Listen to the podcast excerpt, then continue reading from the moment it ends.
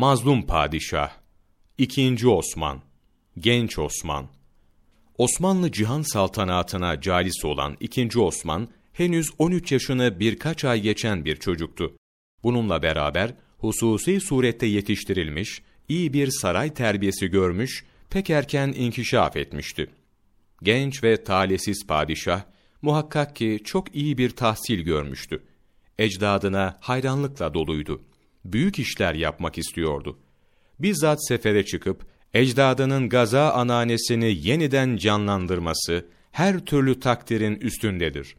İngiliz elçisi Thomas Rowe, onu mağrur, âli canap, çok cesur bir hükümdar olup, Hristiyanların baş düşmanıydı. Ecdadının zaferlerine gıpta etmekte, büyük projeler yapmakta, onların şöhretine ulaşmak için büyük bir gayretle çalışmaktaydı diye vasıflandırmaktadır. Genç padişah, diğer Osmanoğulları gibi kuvvetli bir şairdi. 18 yaşının içinde bulunan genç padişah, tarihimizin de vasıflandırdığı gibi elin bir facianın kurbanı ve mevzu olmuştur.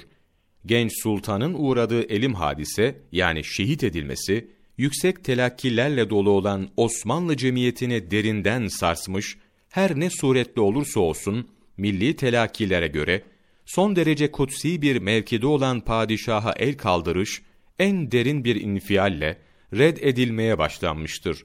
Osmanlı padişahlarının asırlar süren hükümdarlıkları esnasında halkın, milli ve mukaddes telakkillerinde taht kuruluşlarının tabi bir neticesi olan içtimai infial, hemen neticelerini vermiş, payitahtta ve taşrada fiili hareketler zuhura gelmeye başlamıştır.